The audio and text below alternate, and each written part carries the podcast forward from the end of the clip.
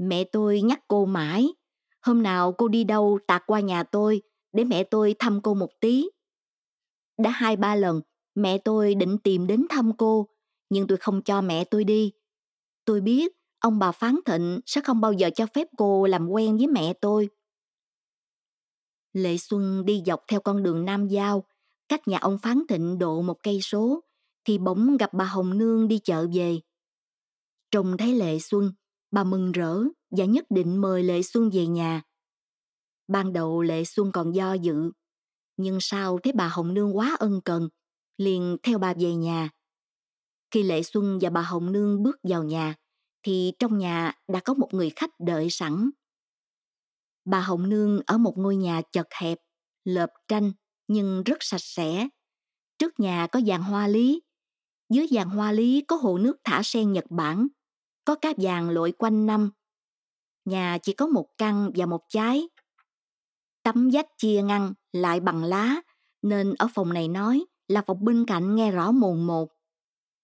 Thấy có khách, bà Hồng Nương đưa Lệ Xuân vào bên trái và đi ngay vào chỗ người đàn ông ngồi, lễ phép chào. Lệ Xuân nhìn thoáng qua thì thấy người đàn ông này trạc ngoài 50 tuổi, tóc đã điểm hoa râm và tướng mạo trông ra một vị phú ông. Lệ Xuân lắng nghe câu chuyện giữa hai người. Tôi không ngờ anh còn có can đảm đến thăm tôi. Thế Hồng Nương không muốn cho tôi đến thăm con à? Con của ai? Thằng Lộc là con của tôi, nó không có cha. Em đừng nói gỡ như thế. Anh đã biết lỗi của anh nhiều. Nay anh tuổi đã già, mà vợ anh qua đời rồi. Anh liền nghĩ đến em, đến con. Anh đến đây nhận nó. Chuyện cũ anh nhắc lại làm gì cho bận lòng tôi. Anh đã tệ bạc. Cái lỗi của anh, tôi đã tha thứ rồi.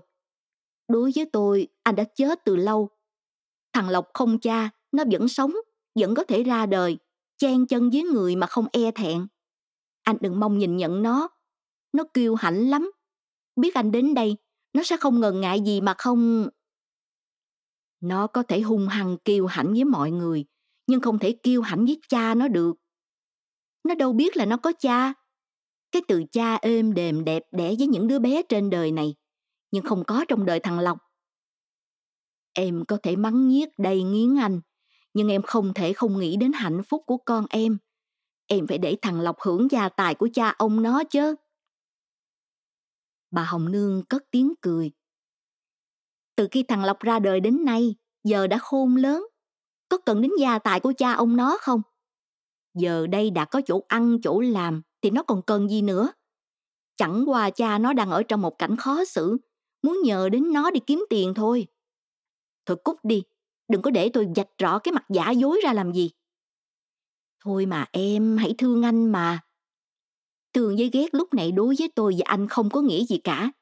Tôi biết tất cả mưu mô của anh rồi. Ông cụ nhà anh chết, để lại tờ di chúc, chỉ để của lại cho cháu nội trai. Mà ông cụ nhà anh thì chỉ có một mình anh. Mà anh thì chỉ có ba người con gái. Trước khi vợ anh còn sống, anh sợ vợ anh. Anh không dám nhìn thằng Lộc. Nay vợ anh đã chết. Anh nghĩ ngay đến nó từ cái ngày anh biết được tờ di chúc. Nhưng muộn lắm rồi anh ạ. À.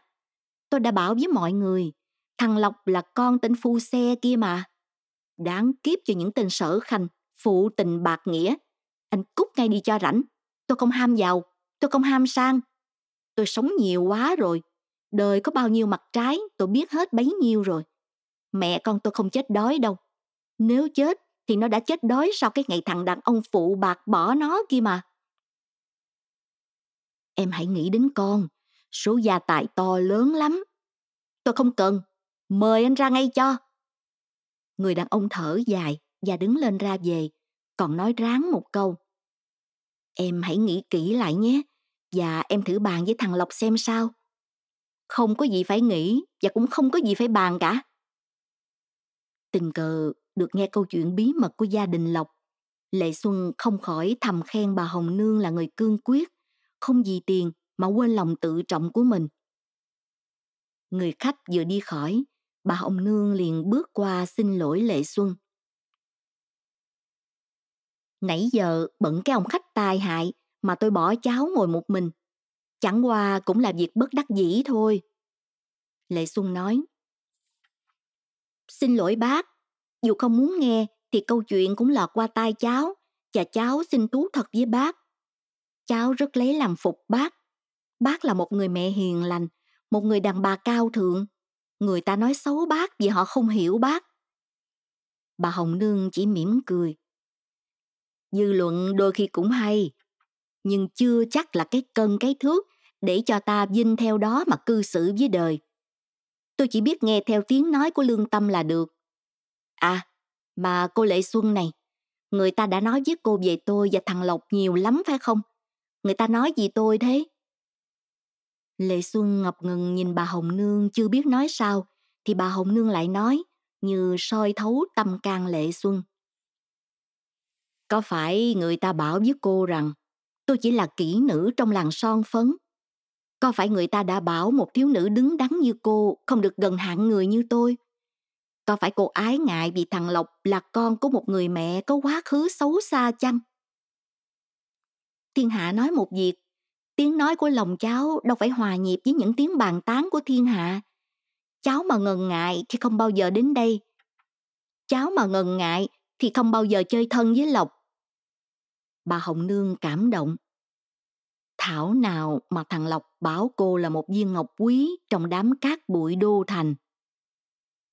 Lệ Xuân ở đấy nói chuyện với bà Hồng Nương suốt một giờ đồng hồ và không ngại ngùng gì không kể bà nghe tại sao nàng lại xin đổi ra đây. Bà Hồng Nương nhìn Lệ Xuân ái ngại.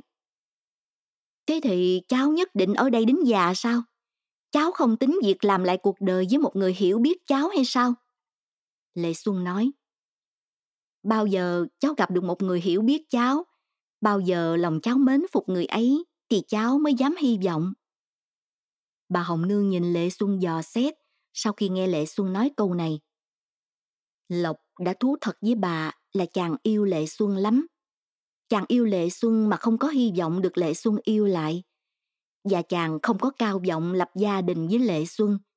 Chàng nghĩ lập gia đình với Lệ Xuân là chàng đã làm cho Lệ Xuân mang tai, mang tiếng vì mẹ chàng.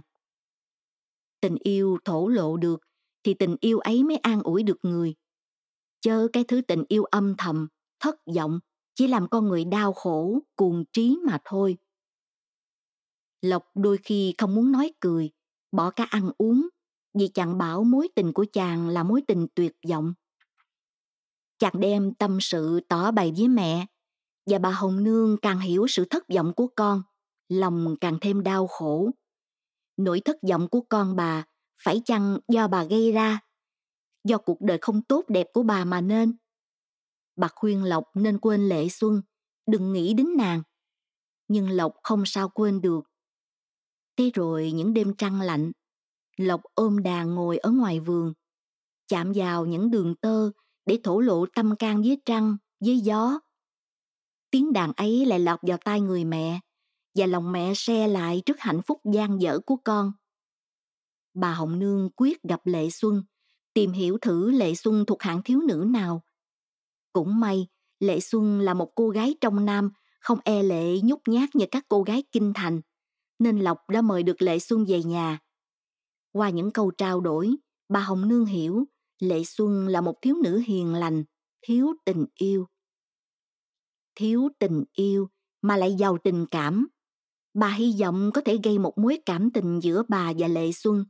Bà vạch ra một chương trình bà phải dùng một ít thủ đoạn để giúp con bà đạt được mục đích mặc dù thủ đoạn của bà có làm thiệt thòi chút ít cho lệ xuân những ai hiểu được lòng mẹ yêu con sẽ tha thứ cho bà. Cái tình mẫu tử rất thiêng liêng cao quý, nhưng cũng ích kỷ lắm. Một người mẹ yêu con mình có thể ganh tị với tất cả những người xung quanh thương con mình. Do đó mà các bà mẹ chồng cay nghiệt với các con dâu, vì các cô dâu ở đâu bỗng nhập vào gia đình họ, rồi chiếm cả tình yêu của con trai họ. Một người mẹ yêu con có thể làm đủ điều tội lỗi miễn con mình được hạnh phúc hơn người người mẹ ấy không cần biết hạnh phúc của con họ đã xây trên nền móng vững vàng của hạnh phúc hay trên nền móng lỏng lẻo của sự khôn ngoan giả dối bà hồng nương vì quá yêu con mà chỉ nghĩ đến cách làm thế nào cho Lệ Xuân phải yêu Lộc, để Lộc cùng Lệ Xuân lập gia đình. Đi hỏi Lệ Xuân cho Lộc, bà sợ Lệ Xuân từ chối. Lệ Xuân mà từ chối thì giữa Lệ Xuân và Lộc cũng không thể còn tình bạn nữa. Bà Hồng Nương nhìn Lệ Xuân rồi hỏi. Thế cô chưa tìm được một người nào hiểu biết cô à? Lệ Xuân suy nghĩ và nói. Có lẽ chưa. Bà Hồng Nương thở dài. Thế là Lệ Xuân đã gián tiếp bảo rằng Lộc chưa phải là người nặng yêu và tin cậy được. Lệ Xuân tuy trả lời với bà Hồng Nương như thế, nhưng thật lòng nàng đã cảm mến Lộc rất nhiều. Còn bà Hồng Nương, tuy là một tay lão luyện trong tình trường, nhưng không sao hiểu được mối tình thầm kín của Lệ Xuân đối với con bà. Vì thế mà bà sắp đặt một chương trình hành động có mưu mô để làm thế nào cho Lệ Xuân phải về tay lộc. Ở nhà bà Hồng Nương ra, Lệ Xuân ra chịu suy nghĩ. Trên con đường nhựa vắng vẻ, Lệ Xuân bỗng cảm thấy cả một sự cô đơn thấm thía. Lệ Xuân ao ước một tình bạn, một tình mẹ và nhiều hơn nữa. 6. Lệ Xuân vương mình ngồi dậy, tay chân rũ rượi. Nàng nhìn khắp gian phòng, rùng mình rồi ôm mặt khóc. Bỗng có tiếng nói thì thầm gần đấy, khiến Lệ Xuân nín bặt, lắng tai nghe. Mẹ ơi, con ăn năn quá. Vì quá yêu Lệ Xuân, và cũng vì quá nghe lời mẹ mà con đã phạm tội lớn đối với nàng. Con thật là một thằng hèn, đi cướp trinh tiết của một thiếu nữ đứng đắn, đi cướp cái tình của một thiếu nữ đáng quý. Làm sao bây giờ mẹ? Khi nàng thức dậy, ăn làm sao, nói làm sao, nàng sẽ phỉ nhổ vào mặt con và biết nàng có hiểu cho con không? Rõ ràng là tiếng của Lộc. Lê Xuân cố nhớ lại. Chiều hôm qua, khi tan sở, Lộc mời nàng về nhà dùng cơm với mẹ chàng.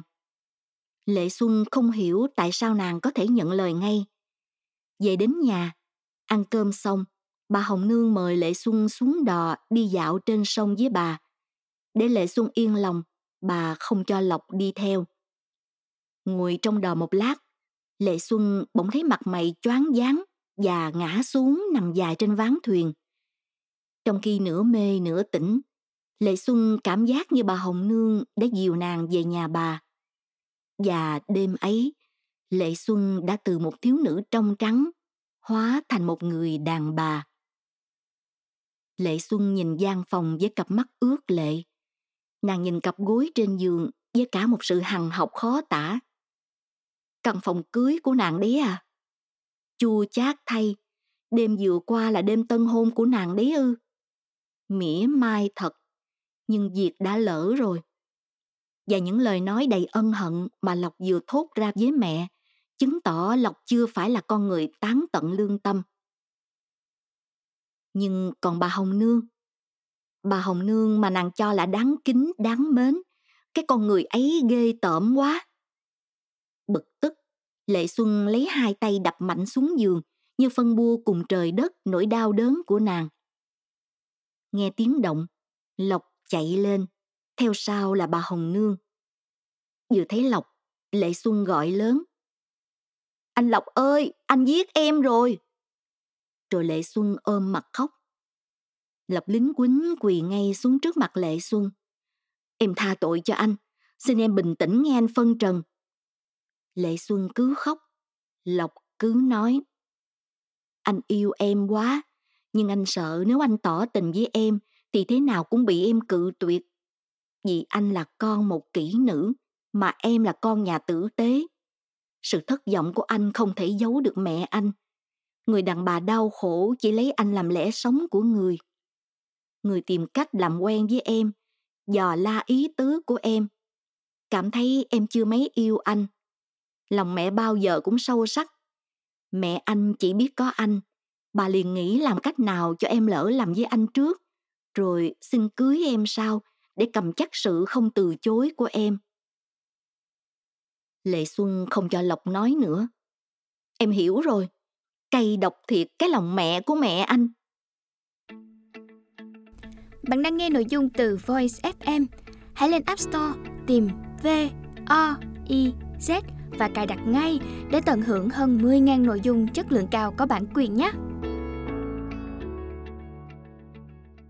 Nãy giờ bà Hồng Nương để Lộc nói, bây giờ cái phút bà phải nói đã đến. Bà ngồi sát vào Lệ Xuân, lấy khăn chặn nước mắt cho Lệ Xuân và nói Trăm điều tại mẹ cả, con nên hiểu giùm mẹ mà tha thứ cho thằng Lộc con ạ. À. Này việc đã lỡ rồi, con đừng nên khóc lóc làm gì. Giả lại mẹ đã xếp đặt ổn thỏa, mẹ sẽ làm lễ cưới hỏi đàng hoàng, con không mang tài mang tiếng gì đâu mà sợ. Lệ Xuân hỏi Lộc, lời nàng nói như một tiếng than.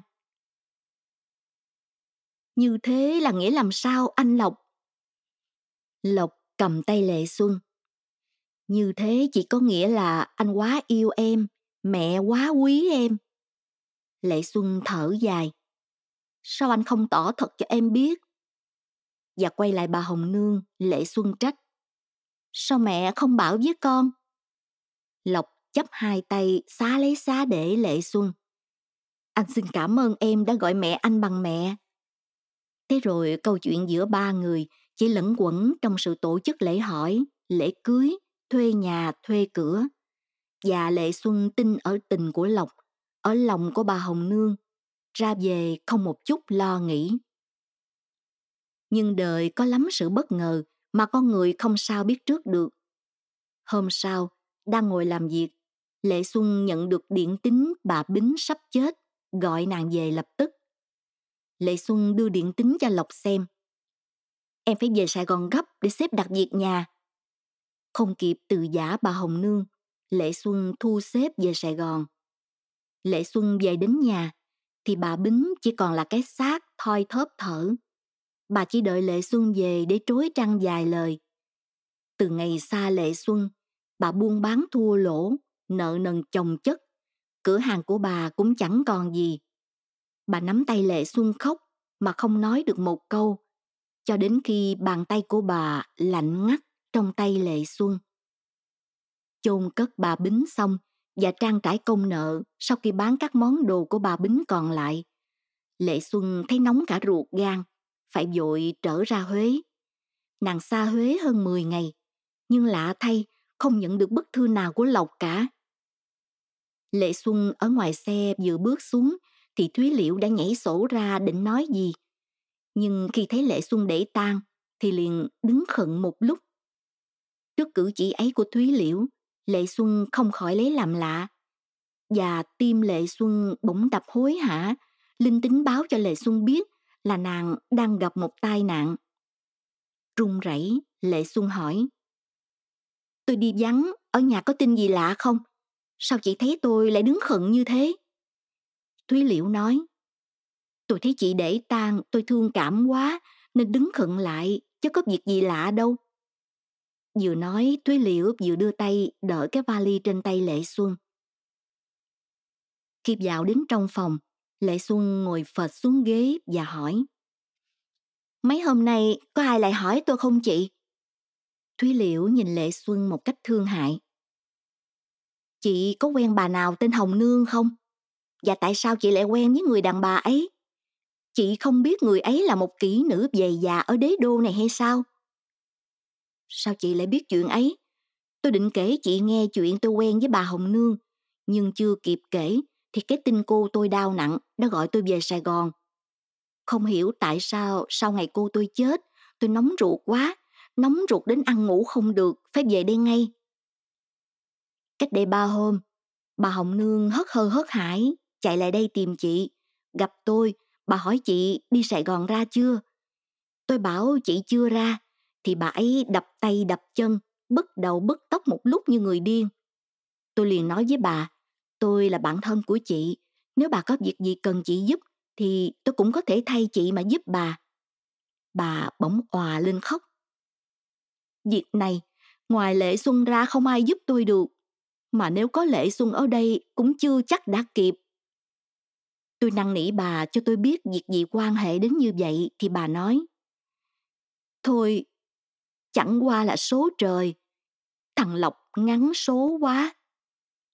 Tuy Liễu vừa nói đến đây thì Lệ Xuân đã ngã ra bất tỉnh. Tuy Liễu lo sợ gọi rối rít, nhưng lúc bấy giờ trong nhà chẳng có ai.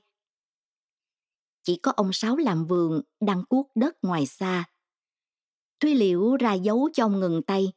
Ông Sáu bỏ cuốc chạy vội vào nhà. Hiểu chuyện, ông đi ngay xuống bếp, lấy gừng lên cạo gió cho Lệ Xuân. Một lát sau, Lệ Xuân bừng tỉnh, hai hàng nước mắt chảy dài trên đôi má. Lệ Xuân nói nho nhỏ. Rồi sao nữa, chị Thúy Liễu? Thúy Liễu nói, chị làm tôi hết hồn, tôi không dám kể nữa đâu. Mà người chị trông xanh quá, chị cần phải nằm nghỉ. Lệ Xuân nói, nếu chị không kể thì tôi đi ngay bây giờ. Chị đi đâu? Tôi đi lại nhà bà Hồng Nương. Chị đi sao được? Chị yếu quá. Và lại bà Hồng Nương không còn ở đây nữa. Lệ Xuân ngồi bật dậy hỏi như một kẻ điên. Chị bảo bà Hồng Nương không còn ở đây. Chị Thúy Liễu ơi, tôi gian chị, chị hãy kể hết cho tôi nghe, nếu không tôi chết mất chị ạ. À. Hèn gì mà tôi nóng ruột. Bà Hồng Nương sau khi tốt ra câu, thằng Lộc ngắn số quá, thì bỏ chạy về nhà. Tôi không hiểu câu chuyện ra sao cả. Nhưng hôm qua, một đám ma đưa qua đây và theo sau quan tài là bà Hồng Nương. Bà ấy khóc ngất, trông thê thảm quá. Khi đám ma đi ngang đây, bà nhìn vào nhà mình mà gào thét. Tôi nghe những tiếng than khóc của bà như xé tâm can. Thúy Liễu kể mà không dám nhìn mặt Lệ Xuân. Đến khi kể xong, nhìn lại Lệ Xuân thì cặp mắt Lệ Xuân đã trợn ngược. tuy Liễu kinh sợ, chở gấp Lệ Xuân vào bệnh viện. Bác sĩ chích thuốc cho Lệ Xuân. Khi vừa tỉnh, Lệ Xuân lại đòi về. Bác sĩ không cho, Lệ Xuân bảo. Khi nãy tôi bị xúc động mạnh mà bất tỉnh. Bây giờ tôi tỉnh rồi, bác sĩ nên cho tôi về. Tôi cần phải đi thăm một người bà con. Nếu bác sĩ không cho thì tôi không sao sống được. Bác sĩ đành cho Lệ Xuân về, nhưng căn dặn Thúy Liễu. Bà ráng giữ Lệ Xuân, đừng để cô ấy đi đâu một mình. Vừa ra khỏi bệnh viện, Lệ Xuân gọi xe. Thúy Liễu liền leo lên ngồi một bên. Lệ Xuân nói. Bây giờ tôi bình tĩnh rồi, chị không nên vì tôi mà phải nhọc nhằn lo sợ. Chị hãy về nhà nghỉ, kéo hai bác không yên. Chị định đi đâu mà bảo tôi đi về? Chị đi một mình sao được? Rủi dọc đường có chuyện gì thì biết làm sao? Lệ Xuân năn nỉ mấy Thúy Liễu cũng không chịu về, nhất định đi theo Lệ Xuân. Bất đắc dĩ, Lệ Xuân phải nói. Thôi, chúng ta về nhà vậy. Thúy Liễu cứ quấn quýt một bên, săn sóc Lệ Xuân. Nhưng lạ thay, Lệ Xuân không khóc nữa, cặp mắt nàng ráo hoảnh, nhưng sáng lên một cách đáng sợ. Lệ Xuân ngồi nhìn lên trần nhà như một cái xác không hồn. Thúy Liễu hỏi gì, Lệ Xuân cũng không trả lời. Một lát sau, Lệ Xuân hỏi Thúy Liễu. Chị có thương tôi không? Thúy Liễu dội vàng nói. Sao không? Thương tôi thì chỉ nên để cho tôi đi thăm bà Hồng Nương. Đừng đi theo tôi làm gì. Tôi không chết đâu. Tôi cần phải sống để giúp đỡ người đàn bà đau khổ ấy. Chị không nên đến nhà bà Hồng Nương. Tôi đã kể với chị về lai lịch bà ta rồi kia mà. Chị không sợ người ta dị nghị sao? Lệ Xuân thở dài. Chị đâu biết việc quan hệ mật thiết giữa tôi và bà Hồng Nương nên chị nói thế. Dư luận mà làm gì? Bà Hồng Nương giờ đang ở trong cảnh đáng thương lắm. Nếu Lộc chết, chưa chắc bà sống được. Chị cứ để tôi đi thăm bà. Khi về, tôi sẽ kể chị nghe câu chuyện bi đát của tôi. Thúy Liễu nói, Dân, tôi xin chiều chị, nhưng chị đừng đi lâu nhé. Lệ Xuân mặc vội chiếc áo dài ra đi. Trên con đường vắng vẻ, Lệ Xuân bước đi như một bóng ma, lòng chua xót không sao nói được. Khi đến trước nhà bà Hồng Nương, nhìn vào thấy cửa đóng then cài, Lệ Xuân còn đang phân dân, thì một người đàn bà hàng xóm chạy ra. Có phải cô giữa Sài Gòn ra không? Lệ Xuân gật đầu. Người đàn bà ấy nói. Bà Hồng Nương đang nằm ở bệnh viện. Bà dặn tôi nhìn chừng bao giờ cô đến thì cho cô hay bà đang đợi cô ở bệnh viện, phòng số 9. Lệ Xuân vội vã quay ra, trở lại con đường cũ. Khi đi qua nhà, Lệ Xuân liền tạt vào để cho Thúy Liễu hay. Thúy Liễu kinh ngạc. Thế mà chúng mình ở bệnh viện không hay gì cả. Lệ Xuân gọi một chiếc xích lô để chạy vào bệnh viện. Nàng tìm đến phòng bà Hồng Nương, đứng ngập ngừng ngoài cửa phòng không dám vào. Một cô y tá đi qua, thấy Lệ Xuân liền hỏi. Cô muốn thăm ai? Lệ Xuân nói. Tôi có người bà con bị bệnh nằm phòng số 9, không biết bệnh tình ra sao. Cô y tá nhìn Lệ Xuân từ đầu đến chân. Có phải à, bà kỹ nữ ở Kim Long không? Cô là gì của bà ấy? Cháu gọi bà ấy bằng cô. Rồi Lệ Xuân hỏi nhỏ cô ấy. Cô tôi đau bệnh gì thế cô? Bà ấy thổ huyết, coi mồi nặng lắm. Đã vậy, bà lại khóc lóc cả ngày, làm sao khỏe được? Bệnh ấy cần tĩnh dưỡng, cần nhiều thuốc và cũng cần lạc quan mới được. Lệ Xuân chào cô y tá, thở dài và bước vào phòng. Bà Hồng Nương nằm quay mặt vào vách, tóc buông xõa rủ rượi. Lệ Xuân đến một bên mà bà không hay biết gì cả.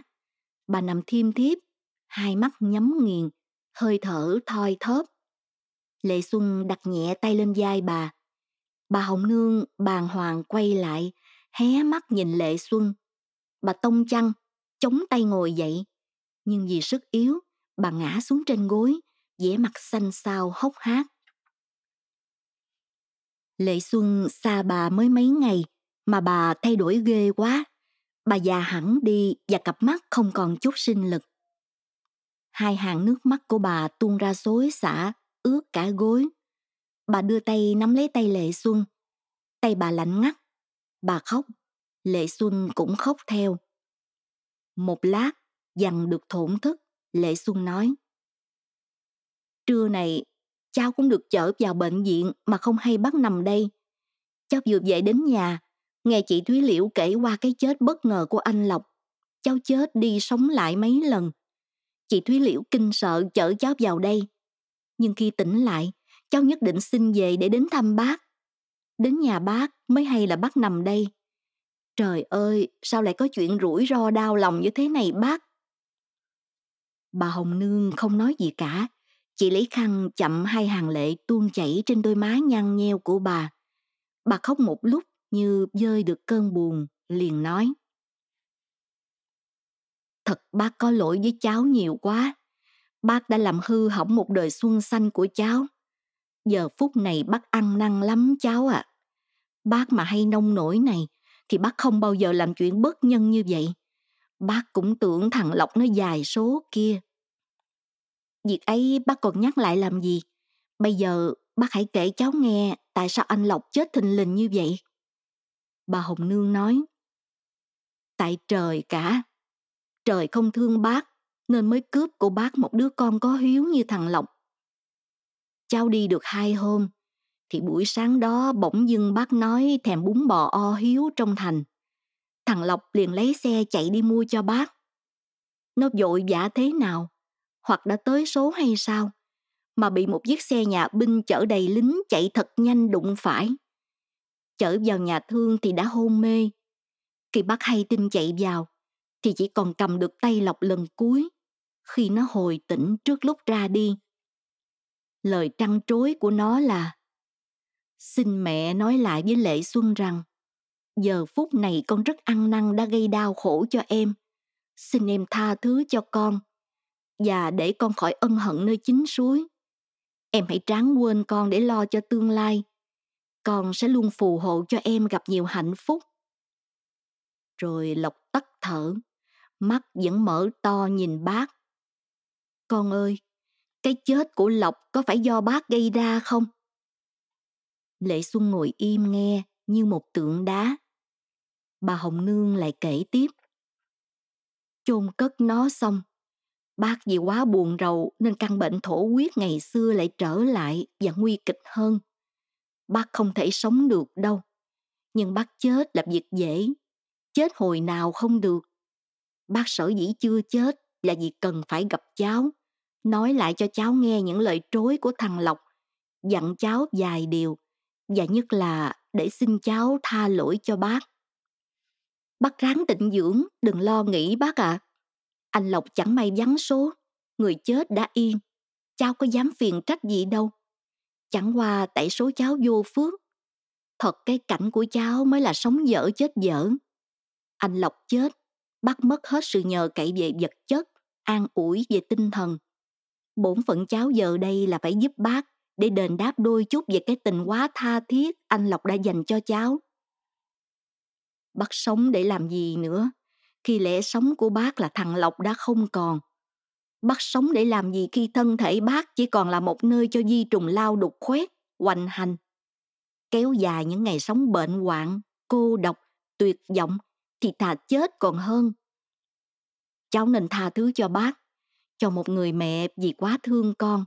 Chỉ thấy có con mà không thấy những việc có thể gây hại cho kẻ khác, vì lòng thương con mù quáng của mình. Sự thật bác không ngờ là thằng Lộc chết. Trời ơi, một thiếu nữ thơ ngay trong trắng như cháu đã vì bác mà phải ra người quá phụ. Nghĩ đến đây, bác nhìn tận đáy lòng cháu một sự bầm dập ê chề. Trước kia, bác sở dĩ đem thân là một danh ca, cũng vì bác lỡ làm thất trinh với một chàng trai tệ bạc. Nghĩ đến sự đau đớn của bác ngày xưa, bác đủ biết cháu đang đau khổ như thế nào. Bác biết lấy gì đền bù cho cháu. Thang ôi, bác nghèo quá, gia tài chỉ còn một ngôi nhà siêu dẻo với chiếc đò con. Nói đến đây, bà Hồng Nương bật khóc. Lệ Xuân cũng không biết nói gì để an ủi bà mà an ủi ai được khi chính lòng mình đang cần một sự an ủi dỗ về lệ xuân chỉ biết nói thật cái đêm bị bắt ép ở nhà bác cháu oán ghét bác lắm và kinh bỉ cả lộc nữa nhưng sau khi hiểu được lòng bác lòng anh lộc cháu cũng tự an ủi rằng cháu đang sống trong một tình yêu đầy đủ ai ngờ duyên phận cháu hẩm hiu chưa làm lễ cưới đã chịu tiếng quá bụa, mới 20 tuổi đã một lần sang ngang. Việc này chỉ có cháu và bác biết. Lộc đã chết, cháu lại được tự do. Ai biết cháu đã có tình với Lộc.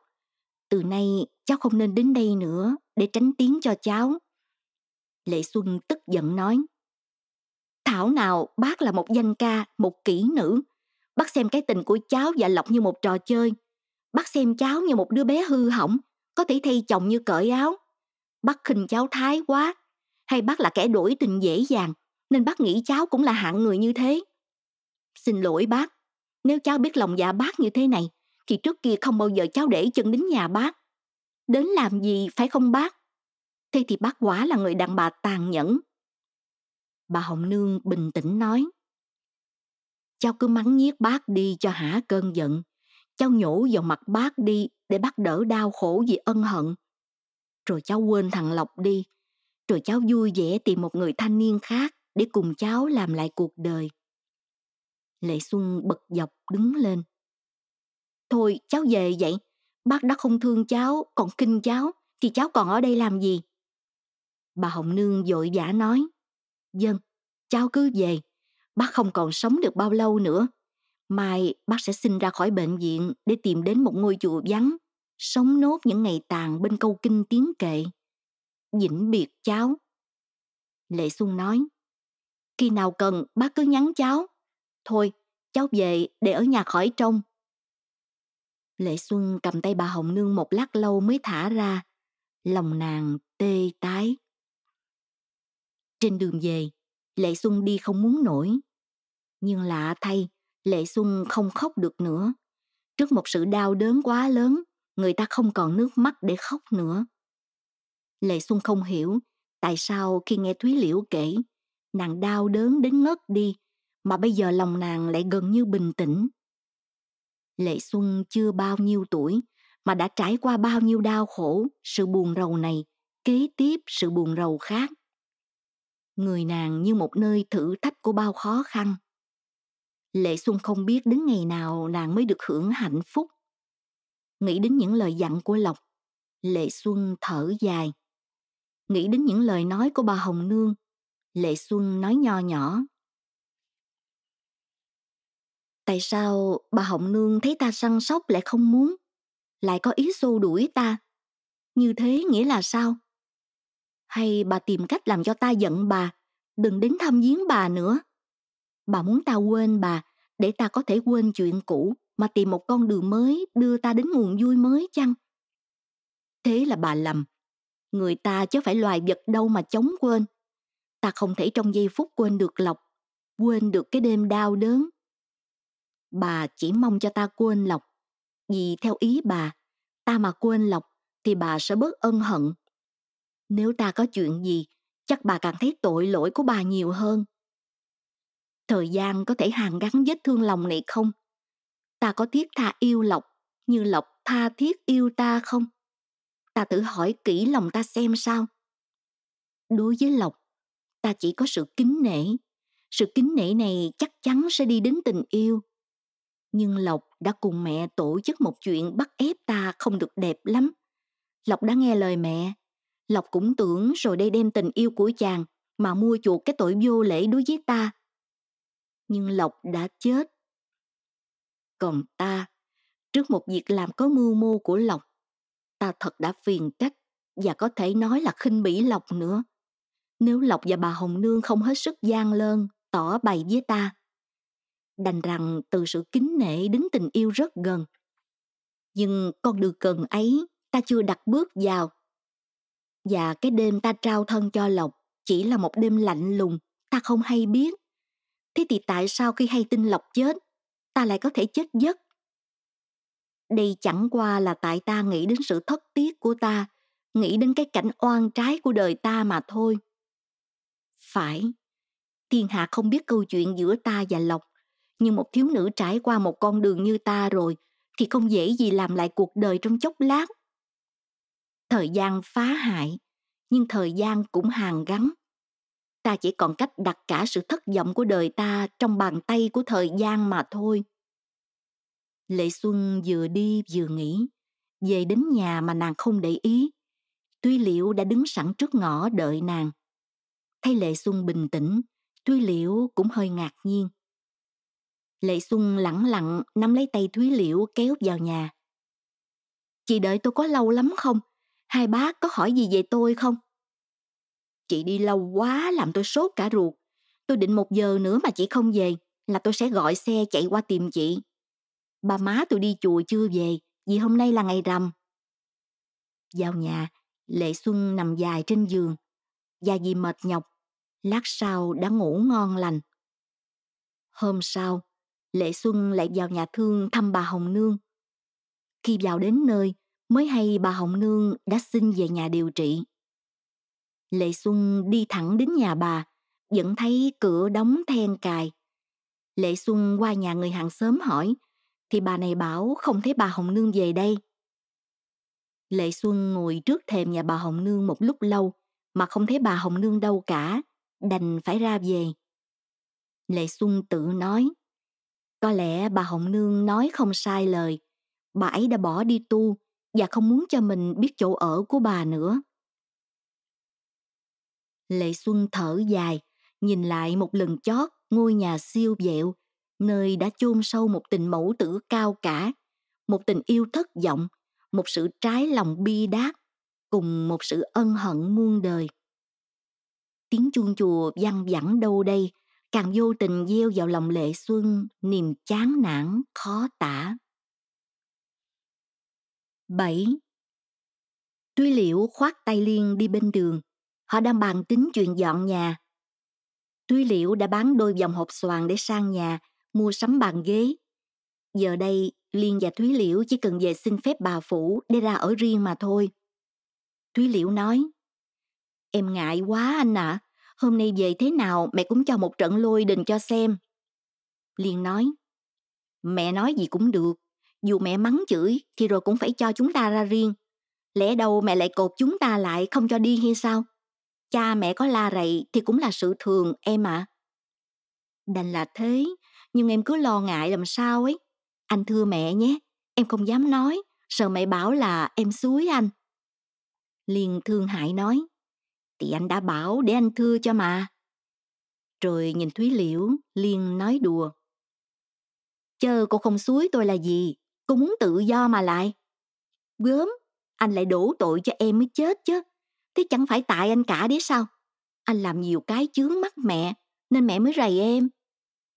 Thôi, đừng đổ lỗi quanh quẩn nữa. Anh không phiền gì em đâu. Anh chỉ buồn là đã để em bán mất đôi dòng hộp xoàn.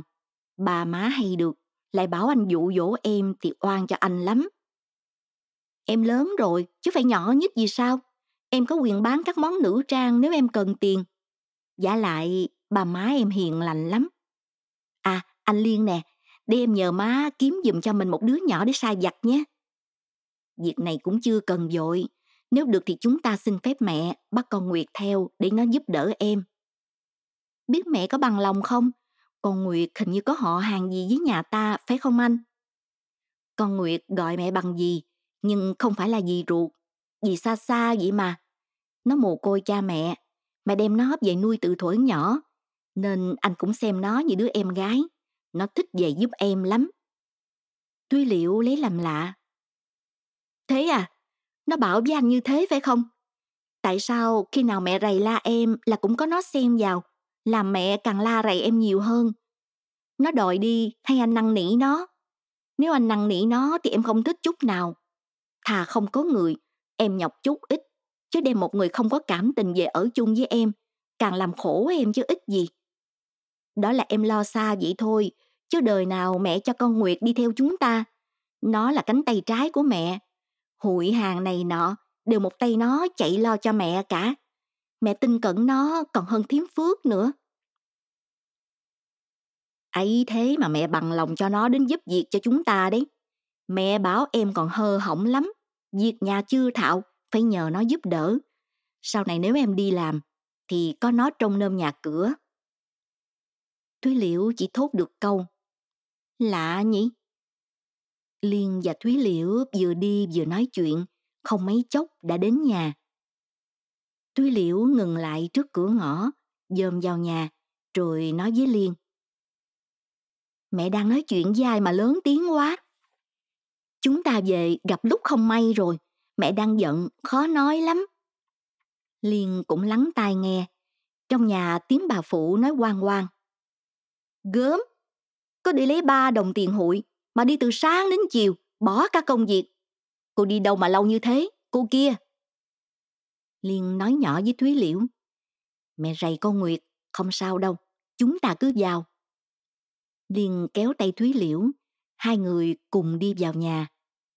Thúy Liễu cúi chào bà Phủ, rồi đi thẳng vào nhà trong. Liên ngồi nói chuyện với mẹ.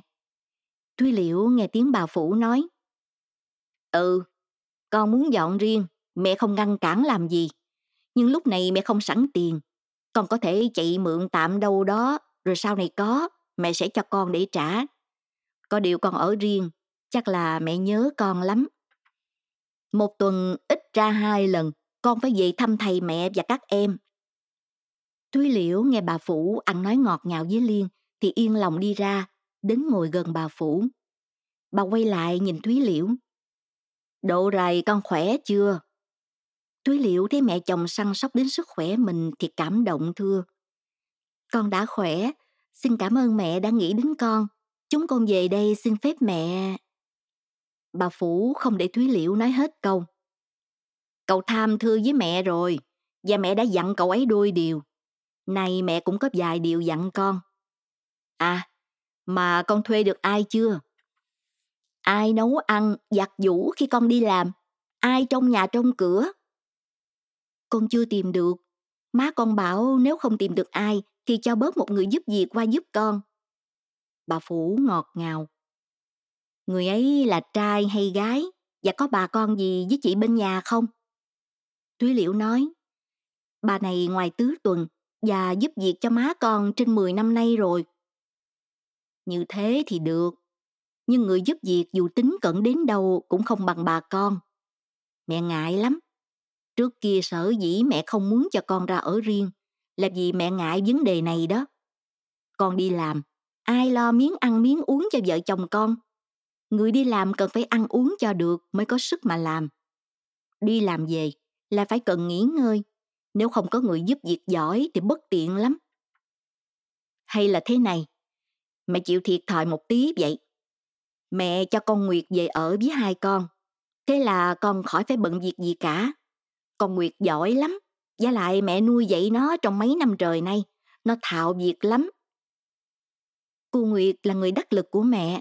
Cô Nguyệt về giết con thì mẹ lấy ai để sai đi đây đi đó. Con sợ con dẫn cô Nguyệt đi thì mẹ nhọc. Chúng con chưa sắm gì nhiều. Đi đâu con khóa cửa cẩn thận cũng không hề gì. Thế thì mẹ cho con Nguyệt qua giúp hai con. Bao giờ con tìm được người, mẹ lại gọi nó về. Con đừng ngại, mẹ đã muốn như thế là mẹ thương hai con lắm. Đừng trái ý mẹ, mẹ buồn. Liên nói, em không nên làm phiền lòng mẹ. Tuy liệu chỉ còn cách cảm ơn bà Phủ. Bà Phủ liền hỏi, các con định bao giờ dọn nhà? Liên trả lời, dạ đến đầu tháng. Chỉ còn ba hôm nữa thôi mẹ ạ. À. Được, mẹ sẽ bảo con Nguyệt sang. Nhưng các con nhớ, ngày Chủ nhật, các con cho con Nguyệt về nhà để mẹ sai nó đi thâu tiền hụi. Chủ nhật thì chắc các con không cần nó lắm. Tuy Liễu nói, dạ, việc mẹ dặn con xin nhớ. Nhưng mẹ thử hỏi cô Nguyệt có bằng lòng đi với các con không? Con sợ cô ấy không chịu mà mẹ ép thì lại không hay. Bà Phủ nói, Ôi, nó là em út mà. Giá lại đời nào nó dám cãi mẹ. hòa ở với các con sướng chết, nó còn mừng nữa. Rồi đây áo quần của con mặc thừa đem cho nó, nó tha hồ diện. Nhờ vào cậu tham đông bạn bè, nó nhảy làm bà này bà nọ cũng không biết chừng. Liền muốn làm vui lòng Thúy Liễu, liền lớn tiếng gọi. Nguyệt ơi, ra anh chị hỏi cái này. Nguyệt ở trong nhà nghe gọi, lật đật chạy ra đứng đợi. Là cháu họ, nhưng Nguyệt được nuôi chẳng khác người ăn kẻ ở trong nhà. Bộ quần áo giản dị, không che giấu được một thân hình nở nang xinh đẹp. Nguyệt còn có một gương mặt xinh xắn, đôi mắt sắc ẩn chứa không ít tham vọng. Bà Phủ dành hỏi. Nè Nguyệt, dài hôm nữa, anh Tham dọn ra ở riêng bên kia cầu Tràng Tiền. Vì thấy chị Tham chưa thuê mướn được người, nên dì định cho con qua giúp anh chị con tạm vài tháng.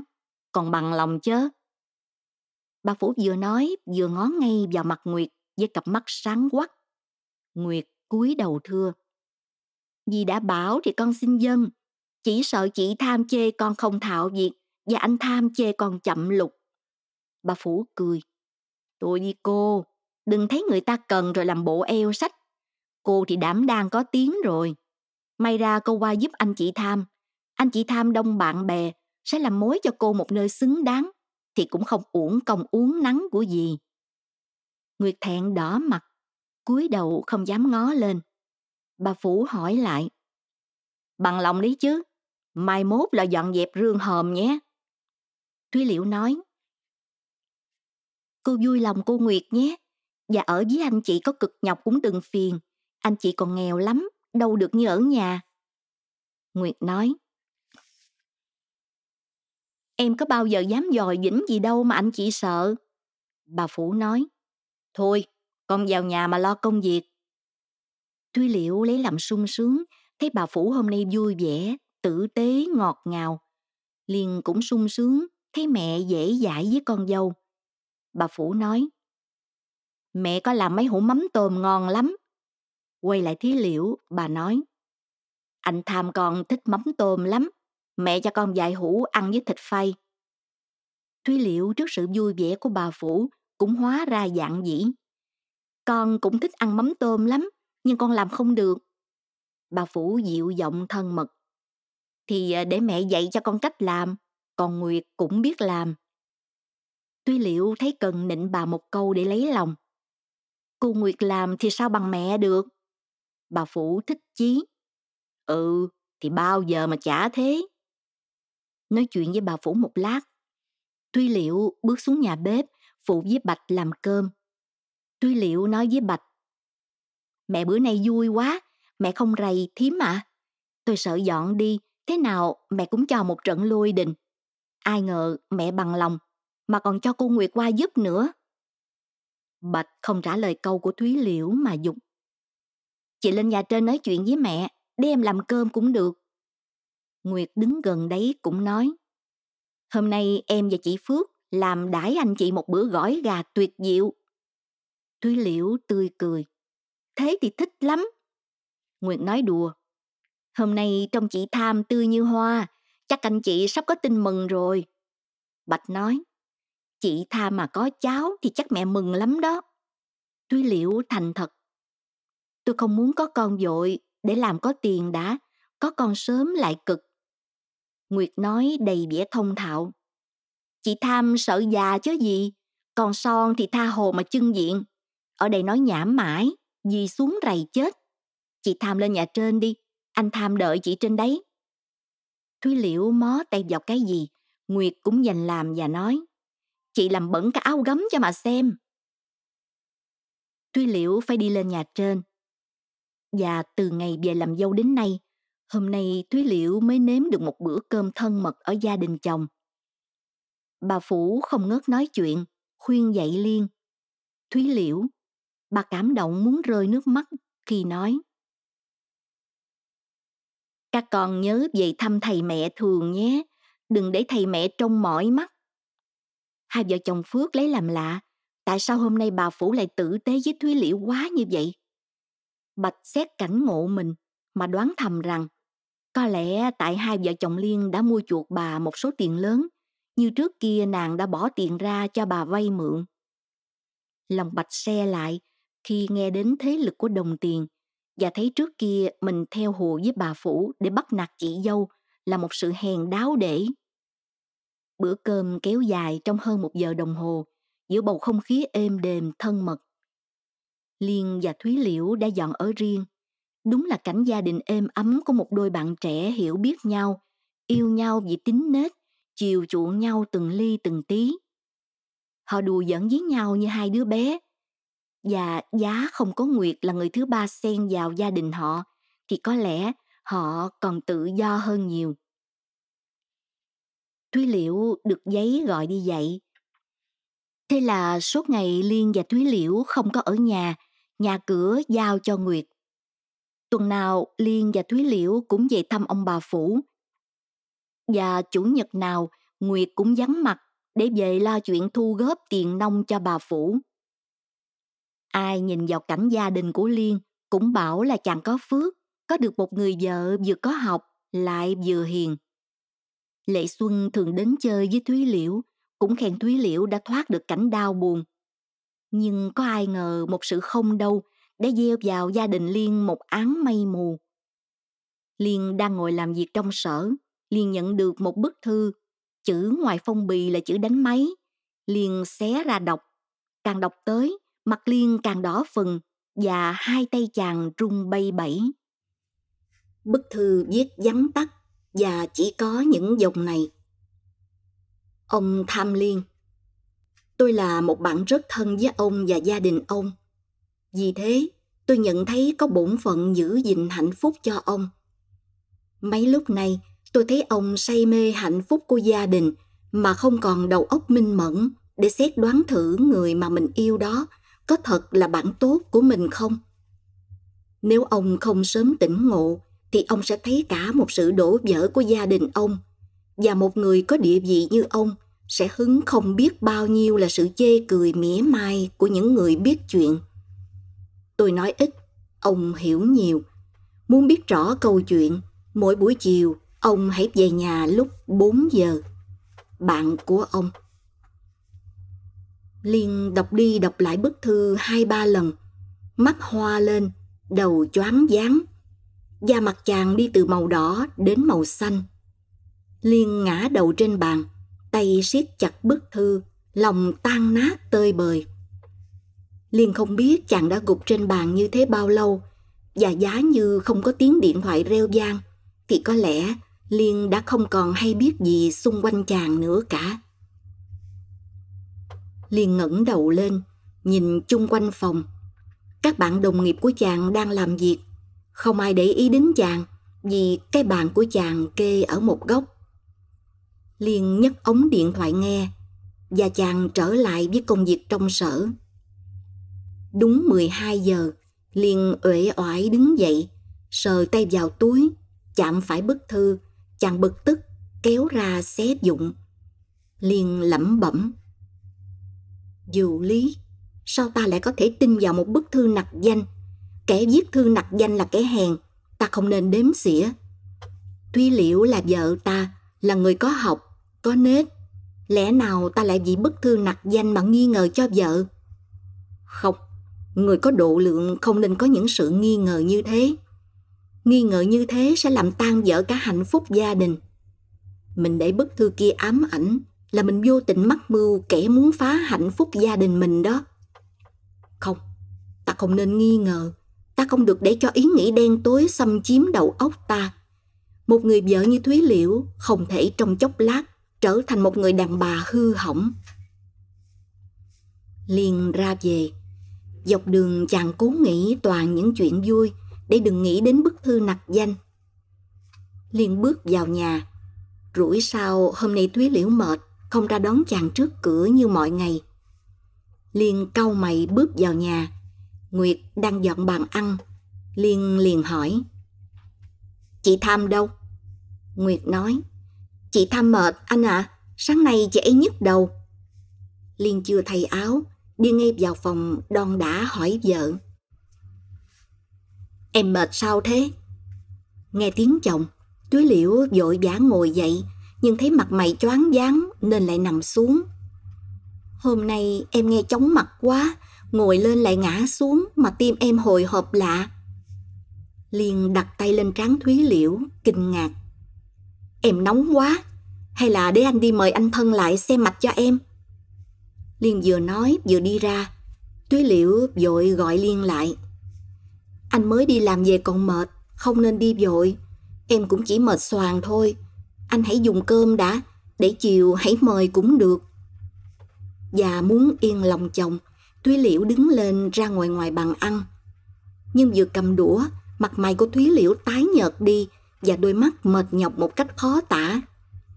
Liêm vừa ăn vừa nhìn vợ, lo ngại quên cả bức thư nặc danh. Ăn xong chàng nói, Không biết giờ này anh thân còn thức không? Nhưng dù sao anh cũng phải đi trước anh ấy. Anh trông em mệt quá. Tuy liễu cũng cảm thấy rất mệt nên không dám cản Liên nữa. Một lát sau, thúy liễu ngã nằm trên chiếc ghế và ngủ ngon lành. Khi Liên và bác sĩ thân đến thì Thúy Liễu đang ngủ mê man, thân thể nóng dùi. Bác sĩ thân xem mạch cho Thúy Liễu và Liên lay Thúy Liễu dậy. Thúy Liễu cựa mình hai ba cái, mở mắt lờ đờ và hỏi Liên. Anh đi làm mới về à? Liên nói, anh đi mời anh thân về xem mạch cho em, em quên rồi à? thúy Liễu đã nhớ ra. Thế à, thế mà em lại tưởng anh đi làm về. Rồi Thúy Liễu lại nhắm nghiền mắt lại. Liên lo sợ hỏi bác sĩ thân. Bệnh tình nhà tôi có nặng lắm không anh? Bác sĩ thân lắc đầu. Không hề gì đâu, chỉ cảm nắng, ngày mai lại khỏe.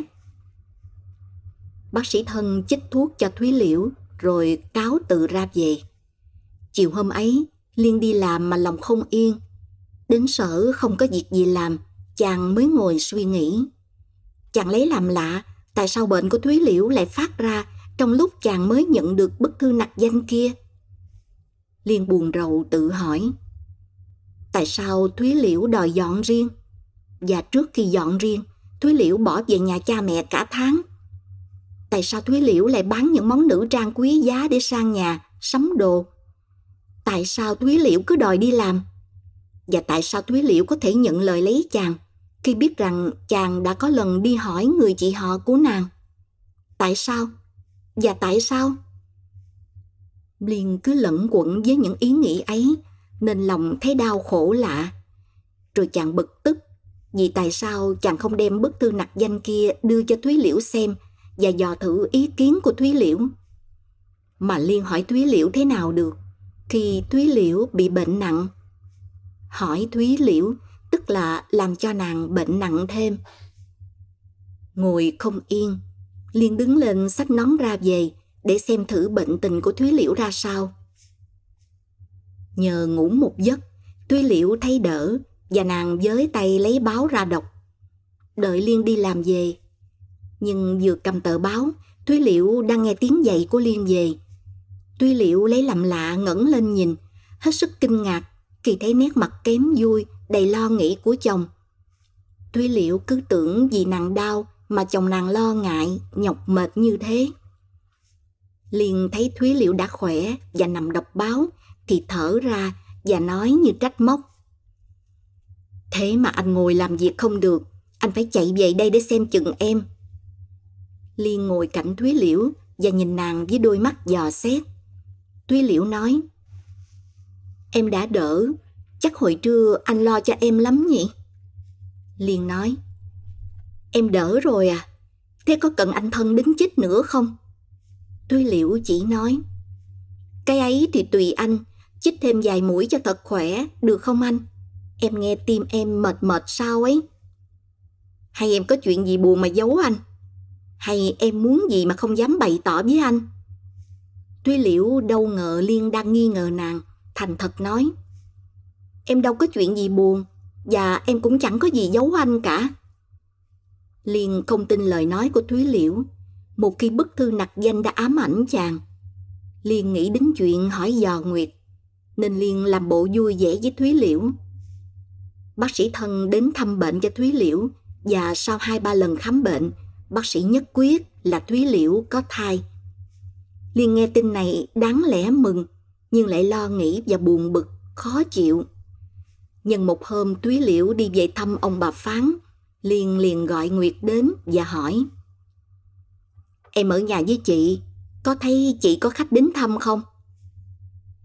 Nguyệt không ngần ngại nói. Chị thiếu gì khách, cả đàn ông và đàn bà, chị bảo là bạn học của chị. Một câu nói của Nguyệt lúc này lợi hại vô cùng. Câu nói của Nguyệt đã thêm vào sự nghi ngờ của Liên nhiều nỗi gây cấn nữa. Nhưng Thúy Liễu nào hay biết gì. Nàng chỉ lấy làm lạ, tại sao đối với nàng lúc này Liên lại hay gắt gỏng. Cái tình Thúy Liễu có thai đã không làm chàng vui mà còn làm cho chàng gắt gỏng là nghĩa làm sao? thúy Liễu tìm cách gây lại sự thân mật giữa nàng và chồng, nhưng vô hiệu quả. Cho đến một hôm, câu chuyện đã bùng nổ như một tiếng sét đánh vào gia đình nàng. Một hôm, giữa buổi, Liên bỏ đi về và chàng đã làm một việc rất hèn là trình vợ chàng như lời suối dục trong bức thư nặc danh. Quả nhiên khi về đến gần nhà, chàng ngừng lại vì vừa thoáng thấy một bóng thanh niên ăn mặc sang trọng đưa một phong thư cho một thằng bé rồi bỏ đi ra chỗ khác đứng đợi. Thằng bé ấy vội vàng chạy ngay lại trước nhà Liên, nhìn vào, rồi lại nhìn ra đường. Khi nó vừa thấy Liên, thì nó lại vội vàng giấu bức thư và làm bộ đi lãng chỗ khác. Liên sinh nghi, đuổi theo kịp thằng bé. Mày đem thư cho ai đó? Đưa tao xem thử. Thằng bé run rẩy, mặt mày không còn tí máu, cấm cổ chạy. Liên rượt theo và chụp được nó, đưa tay lần túi áo của nó và lấy ra phong thư màu xanh. Ngoài bì không để tên ai cả, Liên tức giận hỏi. Ai bảo mày mang thư này? Và thư này gửi cho ai? Thằng bé ấp úng. Thư này của cậu con sai mang lại cho cô Thúy Liễu. Liên trung lên, nói không ra lời. Một lát sau chàng mới hỏi được. Cậu mày là ai? Thằng bé chỉ tay về phía trước. Cậu con đi khuất đằng kia rồi. Nói xong, nó dùng được khỏi tay Liên và bó chạy như bay về phía trước. Liên đứng nhìn theo thằng bé, lòng như điên như dại. Bức thư chàng cầm trên tay rớt đi hồi nào mà chàng không hay biết. Tiếng còi của một chiếc xe hơi làm chàng giật mình, tránh về một bên. Và chàng bỗng nhớ lại bức thư, liền cúi xuống lượm lên. Rồi Liên đi lại một chỗ vắng, xé bức thư ra đọc. Mỗi dòng chữ trong bức thư là một ngọn lửa đốt cháy tâm can chàng. Chàng tức trung lên, răng cắn chặt môi như muốn chảy máu. Em Thúy Liễu, Nghe tin em bệnh, anh buồn lắm, định đến thăm em, nhưng lại sợ nó về thình lình thì bại lộ công chuyện. Nhưng không thăm được em thì lòng anh thật không yên em ạ. À. Trời ơi, thật không bao giờ anh thấy khổ tâm bằng lúc này. Em có thể cho anh gặp em một chỗ nào để anh thăm em cho bỏ những ngày nhớ mong không? Em trả lời gấp vài chữ cho thằng bé này. Anh mong đợi như trời hạn mong mưa đó. Thôi, hôn em nhé. Anh. Chữ ký không rõ và chữ viết trong thư thì ngoạch ngoạc như chữ một đứa bé mới tập viết. Liên lẩm bẩm. Quái, thằng nào mà dám cả gan thế này? Liên xếp bức thư lại và định về nhà cho Thúy Liễu một bài học. Chàng hầm hầm bước vào nhà thì thấy Thúy Liễu đang ngồi cạnh một nồi gà hầm trên bếp lò. Chàng tự bảo, thật là đồ giả dối, ngoại tình rành rành như thế mà cứ làm bộ săn sóc cho ta từng ly từng tí. Cái hạng gái ấy giết người không gớm tay. Thấy vẻ mặt hung dữ của Liên, Thúy Liễu lo ngại nhìn chồng. Anh về sớm. Liên tức giận nói. Về sớm để không cho người ta tư thông với nhau chứ sao? Tuy liễu kinh ngạc. Anh nói gì em không hiểu. Liên cười gằn. Đừng lấy giải thư mà che mắt thánh nữa. Nói xong, Liên lấy bức thư ra ném vào mặt Thúy Liễu. Cái gì đây? Thúy Liễu chưa hiểu gì, cúi lượm bức thư lên và đọc. Càng đọc, nàng càng lấy làm lạ. Thúy liễu nấc lên mấy tiếng và nói Bức thư này anh lượm được ở đâu? Liên nghe tiếng lượm càng tức thêm. Lượm ở đâu à? Cái thằng tình của cô sai thằng bé mang đến cho cô đấy. Tôi đi làm về thình lình bắt gặp. Tôi dọa nó, nó mới chịu đưa. Rõ là lòng dạ đàn bà. Tuy liễu ôm mặt khóc. Liền nói, nước mắt của đàn bà. Ôi, Đừng có lấy nước mắt mà lấp tội lỗi. Chuyện ra sao phải nói rõ. Đừng có giấu giếm lừa gạt ta vô ích. Muốn sao ta cũng cho phép cả. Tuy liệu khóc lớn lên và nói qua dòng nước mắt. Anh Liên ơi, sao anh có thể tin được chuyện này? Oan cho em lắm. Liên cười gằn. Oan, oan. Việc rành rành như thế này mà còn khóc được thì chỉ có đàn bà thôi. Người ta bảo lòng dạ đàn bà thật đúng. Rồi Liên lớn giọng gọi Nguyệt. Mày chạy về mời mẹ lại đây. Và luôn tiện mày ghé đằng nhà ông bà Phán. Mời hai ông bà lại xem chuyện đẹp đẽ của con gái. Tuy Liễu đứng lên như một cái máy. Chạy lại nhào vào lòng Liên và nói. Em gian anh. Anh đừng làm thế chết mất em. Anh hãy bình tĩnh rồi em thưa rõ câu chuyện. Quay lại Nguyệt đã đứng sẵn gần đấy. Thúy Liễu nói. Cô Nguyệt, cô đi đâu thế? Chuyện cãi cọ ở gia đình chút ít có nghĩa lý gì mà phải đi mời mẹ cho phiền phức. Nguyệt lạnh lùng. Ô kìa, em có quyền gì đâu. Anh tham bảo chả lẽ em không dâng lời. Nguyệt quay lại Liên. Chị Tham không cho em đi anh ạ. À. Mà thôi, anh cũng đừng nóng quá như thế. Liên trợn mắt nhìn Nguyệt. Mày có đi không? Cầm miệng lại, biết gì mà nói léo xéo. Dạ Liên đưa tay hăm dọa. Nguyệt dậm chân kêu gào. Thế này có chết tôi không? Ông bảo đi, bà bảo đừng, tôi phải làm sao bây giờ? Tuy Liễu nói. Cô hãy vào nhà trong để tôi nói chuyện danh Tham đã. Liên sừng sộ. Chuyện gì mà nói, tôi chán cả rồi, tôi không tin ai được cả. Tuy Liễu nói. Anh có thể chỉ thằng bé đem thư này cho em không?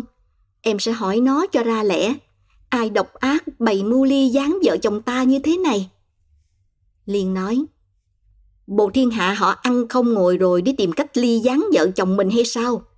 Có lửa mới có khói, chó nào chó sủa lỗ không? Tuy liệu vẫn hỏi, Anh bảo có thằng bé mang thư đến, thế thằng bé ấy bây giờ ở đâu? Nó biến mất rồi sao? liền đầy nghiến, lại còn lý sự nó không biến thì nó cũng chạy trốn theo cái thằng khốn kiếp rồi. Cô biết chỗ nó ở, chứ tôi thì tôi làm sao biết được mà cô hỏi. Thôi, nói lắm vô ích.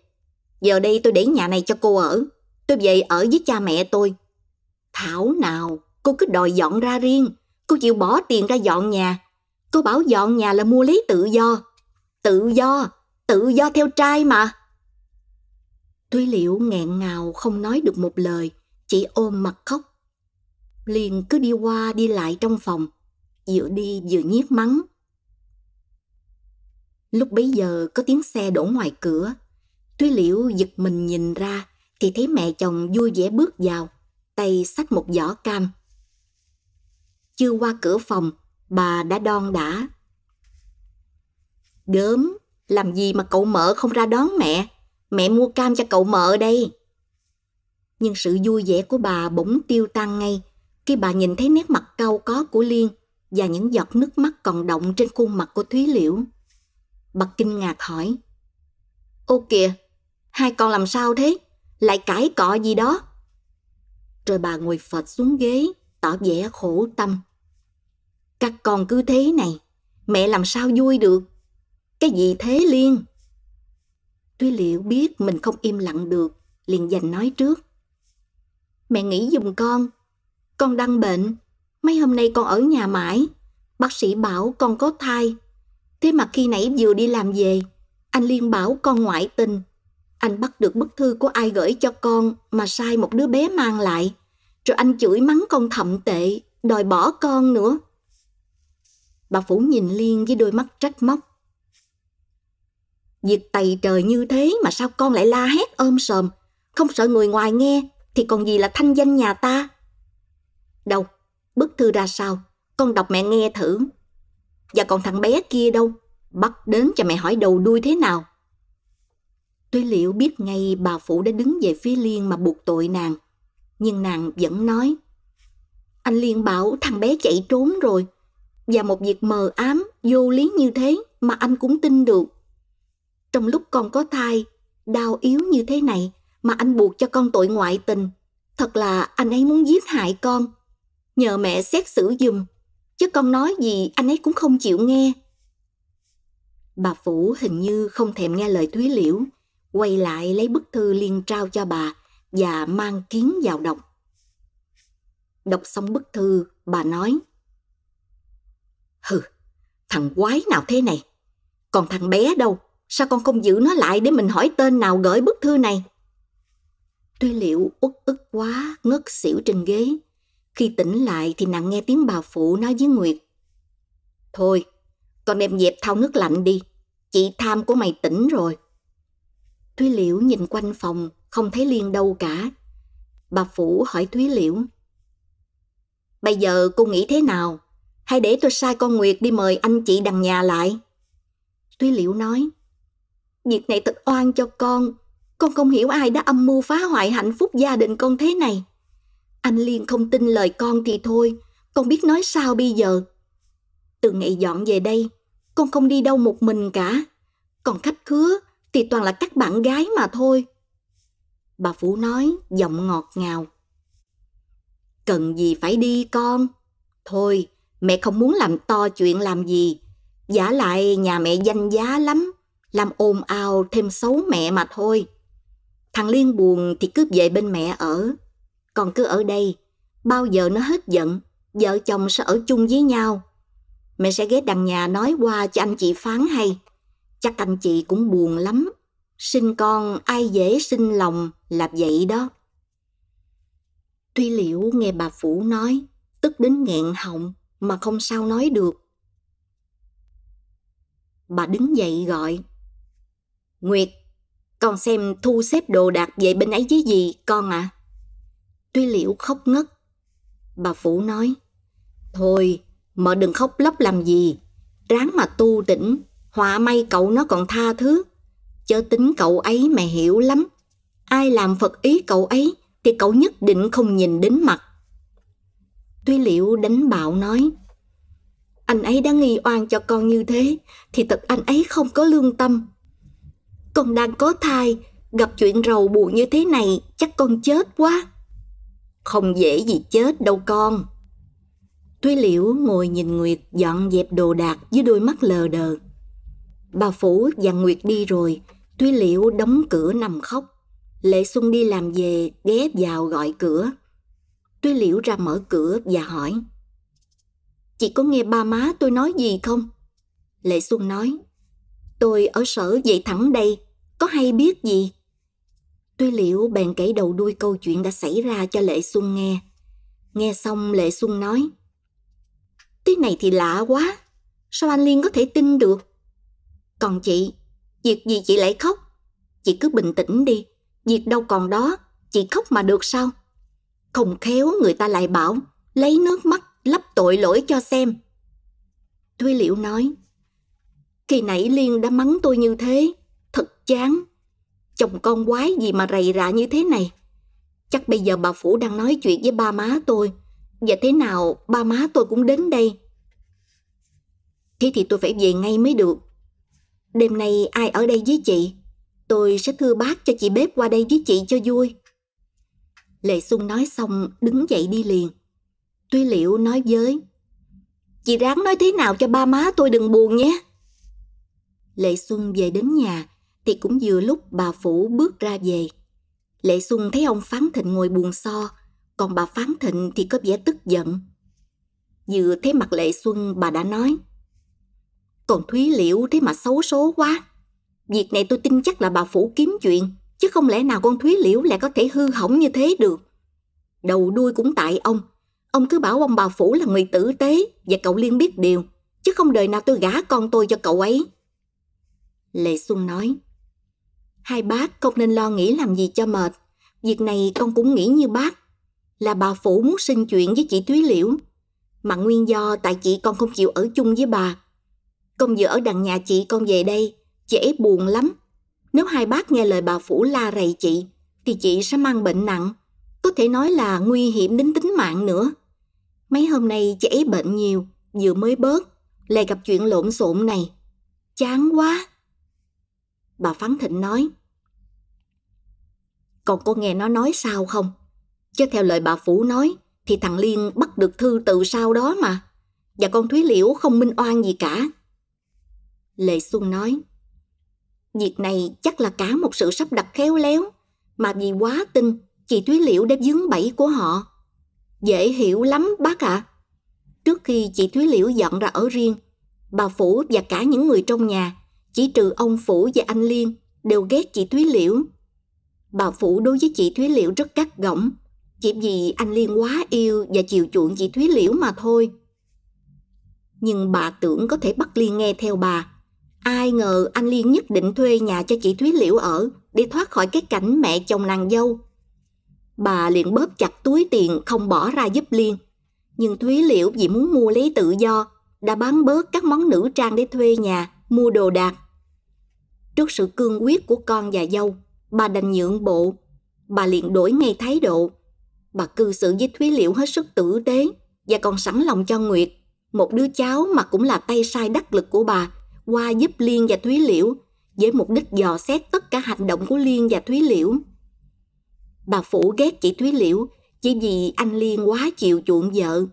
Bà ganh với chị Thúy Liễu bởi tình yêu ấy và bà cố phá cho được hạnh phúc của Thúy Liễu con Nguyệt đáo để lắm. Theo lời chị Thúy Liễu nói với con, thì nó tìm đủ cách để làm siêu lòng anh Liên. Kể ra thì nó cũng đẹp, lại bà con rất xa với anh Liên. Có thể nói là người dân. Mồ côi cha mẹ, nó được bà Phủ đem về nuôi có lẽ nó yêu ngầm anh Liên mà anh ấy không thèm để ý, nên nó mới hiệp với bà Phủ để phá chị Thúy Liễu đó. Bà Phán thở dài. Còn Thúy Liễu thành thật quá mà hỏng việc. Ông Phán nói, Thôi, bây giờ bà qua đem con về đây, cho để nó ở bên ấy làm chi một mình. Đêm hôm bất tiện và nó lại đang bị bệnh nữa. Lê Xuân nói, chưa nên đem chị Thúy Liễu về đây bác ạ. À. Nếu bác đem về thì bà Phủ sẽ phân bua với mọi người là bác dung túng cho Thúy Liễu làm bậy. Bác cứ để chị Thúy Liễu ở đằng ấy vài tuần nữa, xem thử anh Liên có quay về với chị ấy không. Nếu bác sợ chị Thúy Liễu buồn, thì cho chị bếp lại đằng ấy với chị cho vui. Và cháu cũng sẽ dọn lại ở với chị Thúy Liễu. Dù sao, ta cũng phải đợi đến cuối tháng mới giao nhà lại cho họ. Ông Phán nói, Cháu Lê Xuân nói phải đấy. Nhưng còn vì con Thúy Liễu có thai thì ta thu xếp làm sao? Lệ Xuân cười. Bác hiền lành quá, người ta bảo bác là một ông Phật phải quá.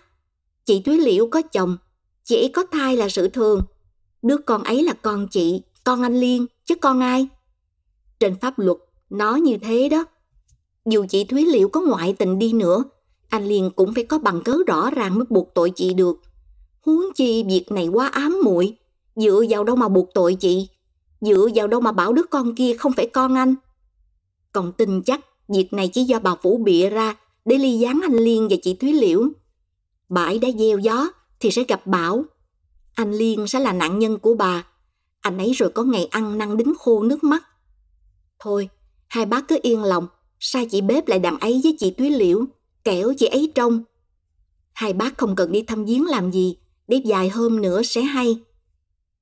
Bà phán bùi ngùi không yên trong lòng. Còn cháu, bao giờ cháu mới đến với Thúy Liễu? Ngay tối nay nếu bác muốn, nhưng cháu đi, ở nhà hai bác lại buồn. Ông Phán nói, bác thành thật khen cháu, cháu gặp không biết bao nhiêu trở ngại, bao nhiêu đau buồn mà vẫn bình tĩnh, vẫn vui vẻ. Bác không biết Thúy liệu có được như cháu không? Sự buồn rầu nguy hại lắm con à, nhất là với một người đang có thai, ảnh hưởng cho cái thai nhiều lắm. Lệ Xuân nói, con khác với chị Thúy Liễu, con là một đứa bé mồ côi cha mẹ, ra đời gặp toàn những sự không may. Chỉ có gặp hai bác đây là sự may mắn nhất đời con mà thôi. Chị Thúy Liễu là con một, từ bé chỉ sống trong sự nuông chiều. Vì thế đối với việc này, con sợ chị buồn. Nhưng con xin hứa chắc với hai bác rằng, con sẽ làm cho chị Thúy Liễu can đảm trong phần sự làm con, làm mẹ. 8. Liên bỏ Thúy Liễu về ở với mẹ đã một tuần nay, lòng buồn rầu không sao tả được. Liên thành thật yêu Thúy Liễu nên mới buồn rầu thất vọng trước sự ngoại tình của người Liên yêu. Nhưng Liên đâu ngờ mình quá nông nổi, dễ tin và không có óc phán đoán. Lòng yêu đem lại sự ghen. Sự ghen bao giờ cũng mù tối. Liên nhớ Thúy Liễu, nhưng cũng ghét Thúy Liễu lắm. Liên cố tìm cho ra kẻ tình địch của chàng và đứa bé mang thư, nhưng không sao tìm ra được. Đã buồn chán, đã nghi vợ ngoại tình. Mỗi ngày, Liên còn phải nghe những lời dèm pha của Nguyệt, của bà Phủ, của mọi người xung quanh. Liên làm sao tha thứ cho Thúy Liễu được. Liên cũng mong đợi những lời năn nỉ, gian xin, những bức thư đẫm lệ ăn năn nhận lỗi của Thúy Liễu. Nhưng Liên càng đợi càng không thấy và chỉ thấy một sự lạnh lùng của tâm hồn chàng. Không thể chịu được, Liên đâm ra chơi bời. Có nhiều hôm ở sở ra là Liên đi ngay ra bờ sông Hương, tìm một chiếc đò rồi suốt đêm ngồi với một ca kỹ. Liên cố quên gia đình, quên tất cả. Ban đầu, Liên chỉ xuống thuyền nghe hát, nghe đàn, tìm một chút an ủi cho tâm hồn.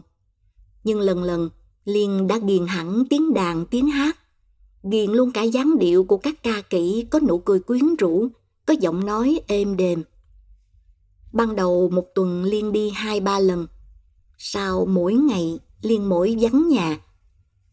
Bà Vũ can gián thì Liên chỉ làm thinh. Bà la rầy lắm thì Liên câu có đáp. Chứ mẹ bảo con ở nhà làm gì? Liên không chịu được trước sự êm đềm của vợ chồng Phước. Liên cũng không chịu được những cử chỉ lả lời của Nguyệt. Liên không hiểu sao độ này Nguyệt săn sóc chàng hết sức, luôn ở cạnh chàng như một đứa em ngoan ngoãn và còn hơn thế nữa, như một người vợ. Nằm mãi trên thuyền, lên đên trên sông Hương, Liên cũng chán. Liên lại đi tìm các thuốc vui khác. Liên theo đòi các bạn hút thuốc phiện, đánh bạc, những thú vui mà trước kia Liên vẫn công kích, bài bác. Từ một ông tham nết na đứng đắn, từ một người con hiếu thảo, một người chồng biết điều, Liên đã hóa thành một kẻ hư hỏng, sống buông thả, không mục đích. Chỉ vì một người đàn bà. Người đàn bà đó là Thúy Liễu, vợ chàng, hay là bà Phủ, mẹ chàng, đố ai biết. Liên ban đầu còn trách Thúy Liễu tệ bạc phụ chàng một cách dễ dàng. Sau rồi Liên không còn nghĩ đến Thúy Liễu nữa. Liên chỉ tìm cách quên tất cả. Có khi cả tuần lễ, Liên không bước về nhà.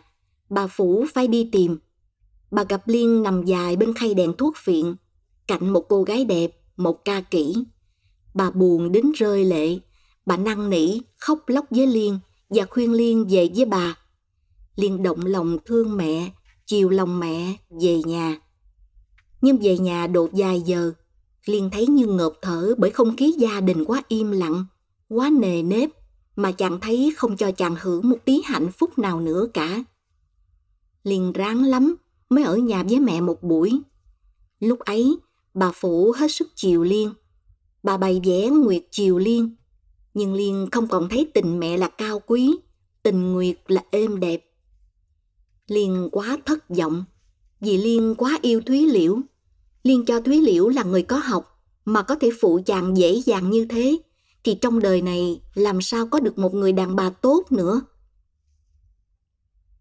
Bà Phủ cư xử khéo léo thế nào, Nguyệt săn sóc Liên thế nào đi nữa, Liên vẫn như con ngựa quen đường cũ, trở lại với cuộc sống bừa bãi, rượu chè, hút sách. Các bạn Liên thấy Liên quá thất vọng vì một người đàn bà, liền nói.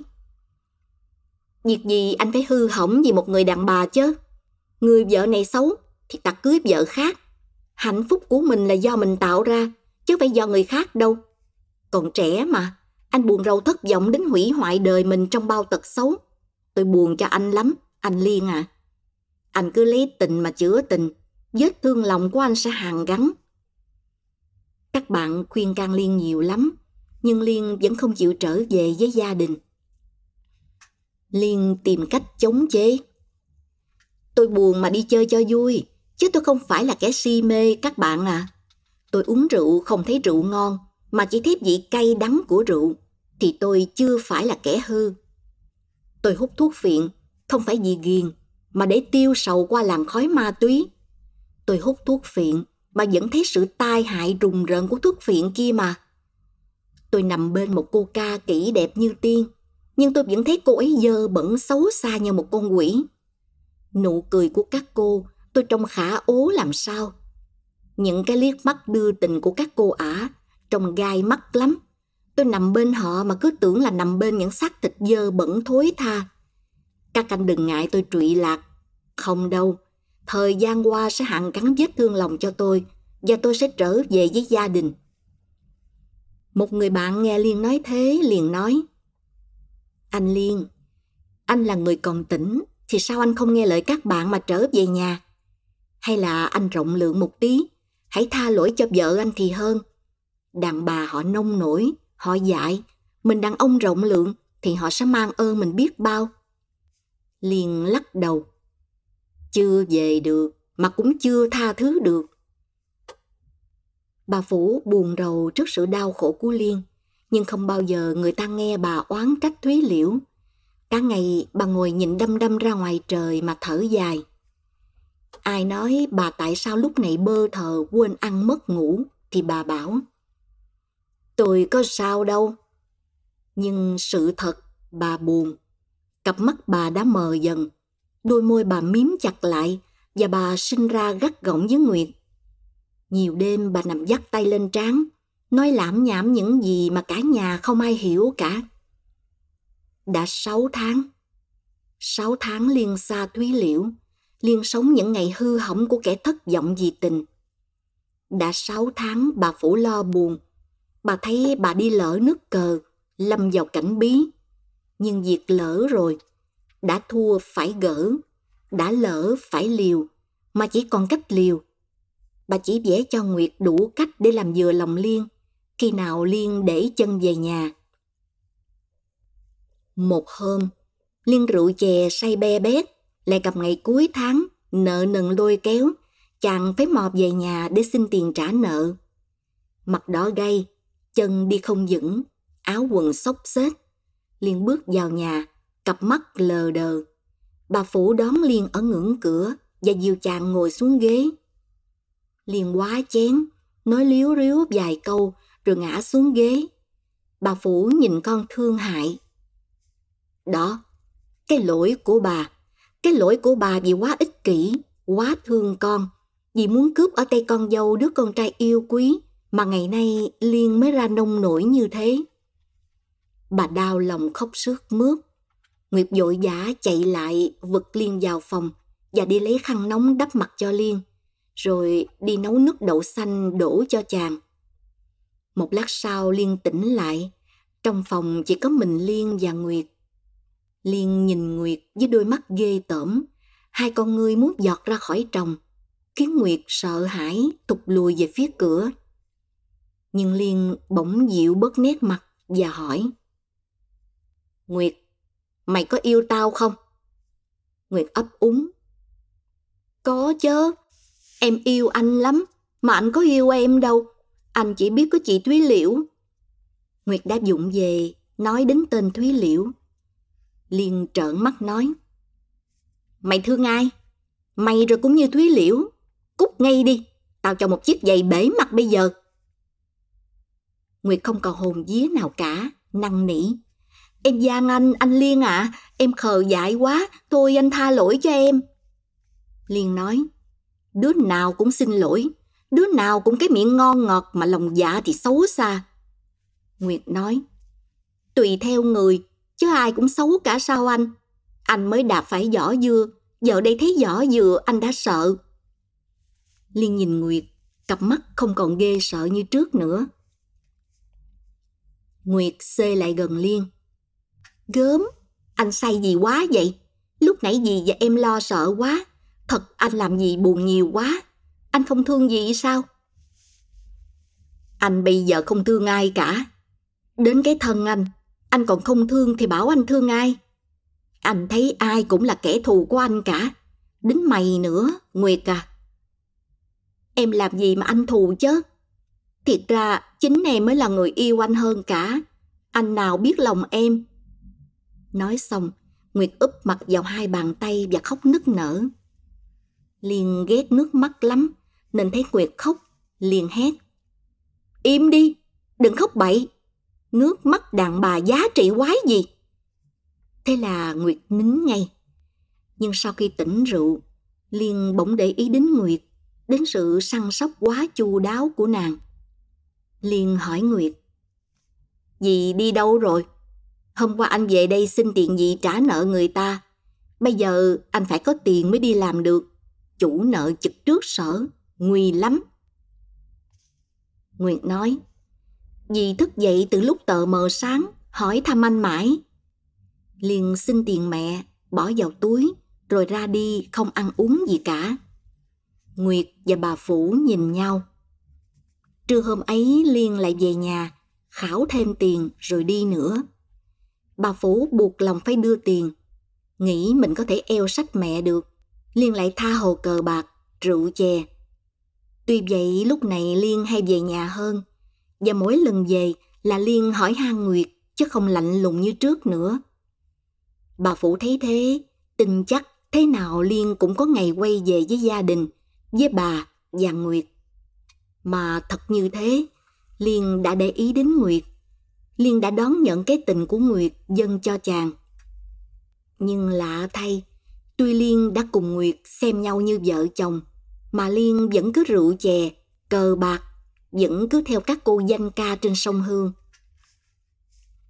Bà Phủ mới bàn với Liên. Con Nguyệt tuy nói là bà con với ta, nhưng sự thật chỉ là con một người bạn của mẹ. nay con đã lỡ lấy nó rồi thì con cũng nên thu xếp cho ổn thỏa, kẻo tội nghiệp nó. Con tuy chưa thể bỏ hẳn vợ con, nhưng mấy lúc này con thấy đó, nó có thèm về với con đâu, mà cũng không thèm về thăm mẹ. Chồng giận còn có mẹ chồng, đằng này nó không cần đếm xỉa đến gia đình chồng là sao? Liên nói, vụ này chắc rồi cũng phải đưa ra tòa để xé bỏ hôn thơ hôn thú. Còn việc cưới Nguyệt thì chắc không thể được. Làm như thế đối với pháp luật, lỗi ở con chứ không phải ở Thúy Liễu. Người ta có thể bảo con muốn bỏ vợ đi cưới Nguyệt nên mới gây chuyện. Thì con cứ cưới con Nguyệt với tư cách cưới một người vợ bé mà thôi. Ai có quyền cản con? Trai năm thê bảy thiếp, con không biết sao. mà gái chính chuyên chỉ được phép một chồng. Liên lắc đầu. Còn cưới con Nguyệt thế nào được? Cưới nó phải có phép của vợ lớn chứ. Huống chi con có yêu nó đâu mà bảo con cưới nó. Bà Phủ ngạc nhiên. Ô hô, không yêu nó tại sao con lấy nó? Bây giờ nó đã có thai rồi, con bảo không yêu nó thì con tàn nhẫn quá. Liền nghe Nguyệt có thai cũng hơi phân dân, nhưng cứ nói. Tại nó cả đấy, con muốn gần nó bao giờ? Nó cứ lựa dịp con say mà phá rầy con. Nguyệt núp ngoài cửa, nghe bà Phủ dạ Liên nói chuyện, ôm mặt khóc. Bà Phủ nghe tiếng khóc của Nguyệt, liền nói với Liên. Con đã hại một đời nó, còn bảo không yêu nó, còn nói đùa hay nói thiệt hả con? Liên cương quyết. Con có bao giờ nói đùa đâu. Bà Phủ nhìn Nguyệt, rồi nhìn Liên. Lộ một nét buồn khó tả. Bà đã lún sâu vào cảnh khó xử. Bà đã nghĩ sai nước cờ. Bà Phủ trong giờ phút này ăn năn thì đã muộn. Bà nhìn Liên. Liên lúc này gầy còm, môi thâm, mắt hõm, hai gò má xương càng làm lộ sự hốc hác của khuôn mặt. Tay chân chàng lỏng khổng và cử chỉ chậm chạp, lừ đừ. Bà đứng lên, đi lại chỗ Liên ngồi và hỏi. Tại sao con cứ buồn mãi như thế? Vợ này hỏng thì tìm vợ khác. Còn Nguyệt cũng khôn ngoan giỏi vắng, sao con không thương nó? Liên thốt ra một câu chán nản. Con chán đàn bà rồi, khi nào con cần cưới vợ nữa, khi ấy con sẽ bảo với mẹ. Bà Phủ khóc. Con không thương thầy mẹ à, sao con lại vì vợ ương hèn mà hủy hoại một đời xuân trẻ? Còn làm như thế thầy mẹ mang tiếng với đời. Liên đứng lên. Mẹ đừng khuyên con vô ích. Mẹ nói nhiều, con bỏ nhà đi luôn cho xem. Cờ bạc, rượu chè cũng không làm con vui được. Mà bây giờ thì có lẽ con phải ghiền, ghiền thuốc phiện nữa. Bà Phủ dục miệng mắng. Đồ con trai hư. Liền uất ức nói. Mẹ cứ bảo Thúy Liễu hư hỏng. Nhưng giờ đây bằng chứng đâu mà buộc nó về tội ngoại tình. Những bức thư nặc danh lấy đâu làm bằng. Trong lúc ấy, mẹ lại suối con cưới con Nguyệt. Con đâm ra nghi ngờ quá mẹ ạ. À. Bà Phủ hét. Thế là giờ cậu mất vợ, cậu oán tôi phải không? Đời nhà ai có con cái như thế? liền đứng dậy bỏ đi. Gió ngoài đường đã làm dịu bớt sự bực tức của chàng. Chàng bình tĩnh suy nghĩ lại những việc đã xảy ra trong mấy tháng nay. Thật chàng đã ở trong một giấc mộng, đứng giữa một ngã ba, ngã bảy đường. Chàng không biết chàng có lỗi, vợ chàng có lỗi, hay mẹ chàng hại chàng. Chàng rùng mình. Lẽ nào? Lẽ nào mẹ chàng lại có thể làm như thế được? hay tại Nguyệt? Nguyệt vì quá yêu chàng mà tìm cách ly tán chàng và Túy Liễu để rồi cùng chàng kết nghĩa vợ chồng. Nguyệt làm gì có mưu cao như thế? Không, nó còn dại khờ lắm. Nó có lẽ chỉ là tay sai của kẻ khác mà thôi. Mấy lâu nay chàng không có tin tức gì của Thúy Liễu cả. Đứa con trong bụng Thúy Liễu có phải là con của chàng không? Liên càng nghĩ, càng thấy cả một đám mây mù đang bao quanh đời chàng. Giờ đây Nguyệt lại có thai, thật là cả một sự rắc rối. Liên chán nản quá, thốt lên nho nhỏ. Đến thế này thì cũng chết yểu. Bỗng nghe sau lưng Liên, tiếng nói trong trẻo của một thiếu nữ. Chuyện gì mà chết yểu ha anh Liên? Quay lại thấy Lệ Xuân, Liên giật mình. Cô Lệ Xuân cười tôi à? Lệ Xuân lễ phép. Nào em có dám cười anh, nghe anh nói một câu quá thất vọng, em lấy làm ngạc nhiên thôi. Liên hỏi, bộ Thúy Liễu bảo cô đến mắng tôi phải không? Lệ Xuân cười, hãy gác chuyện Thúy Liễu lại một bên. Bây giờ thấy anh thế này, em cứ nói anh đã. Cô biết tại ai mà tôi bê tha như thế này không? Thật cô khéo giả vờ quá. Lệ Xuân vẫn tươi cười. Anh muốn biết tại ai thì anh cứ về hỏi bà phủ mẹ anh tất sẽ hiểu. Ai đời, mẹ chồng lại đi ghen với nàng dâu là nghĩa lý gì? Rồi anh vì vô tình mà nông nổi trở thành nạn nhân của mẹ anh. May cho Thúy Liễu, nếu không có em thì chắc chị ấy đã chết rồi. Lại thêm một nạn nhân của bà Phủ, mẹ anh. Mà chị Thúy Liễu chết thì đứa con vô tội trong bụng của chị còn sống sao được. Rủi như thế thì cái tội của bà Phủ mới ghê lắm. Liên bỗng nghĩ ngay đến Nguyệt, đến cái thai của Nguyệt, và Liên rùng mình. Lệ Xuân hỏi, Sao anh đứng thừa người ra như thế? Bộ anh tưởng em bị đặt chuyện tiên chuyện thánh gì sao? Anh muốn biết rõ câu chuyện này, cứ về hỏi bà Phủ và cô Nguyệt. Bao giờ bà Phủ không chịu nói, khi ấy anh đến tìm em, em sẽ nói rõ cho anh hay. Nhưng em lại sợ anh không tin. Anh có muốn gặp em thì đi lại sở của em làm nhé. Thôi, chào anh. Nói xong, Lệ Xuân đi thoăn thoắt. Liên đứng thừa người nhìn theo, không biết nên gọi Lệ Xuân lại hay để nàng đi. Nhưng Liên còn đang phân dân, thì Lệ Xuân đã đi xa rồi. Hết phần 1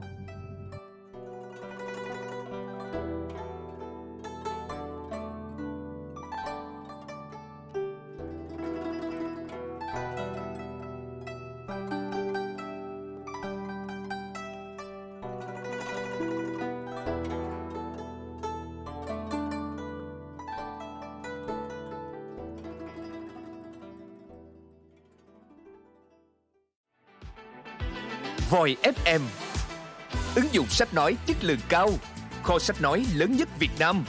Từ các tác giả sách bán chạy nhất Cùng nhiều thể loại nội dung khác Podcast, sách tóm tắt, truyện thiếu nhi, thiên và ngủ. Chia theo các hạng mục dễ tra cứu Và được thể hiện qua các dòng đọc mượt mà. Hẹn giờ tắt để nghe trước khi ngủ. Điều chỉnh tốc độ nghe phù hợp với bản thân tải xuống để nghe không cần mạng. Chế độ lái xe, thao tác đơn giản và an toàn. Gần 20.000 người đã sử dụng và hài lòng, còn bạn thì sao? Tải ứng dụng Voi FM trên App Store hoặc Google Play để được nghe thử miễn phí ngay hôm nay. Voi FM, lắng nghe mọi lúc, bên bạn mọi nơi.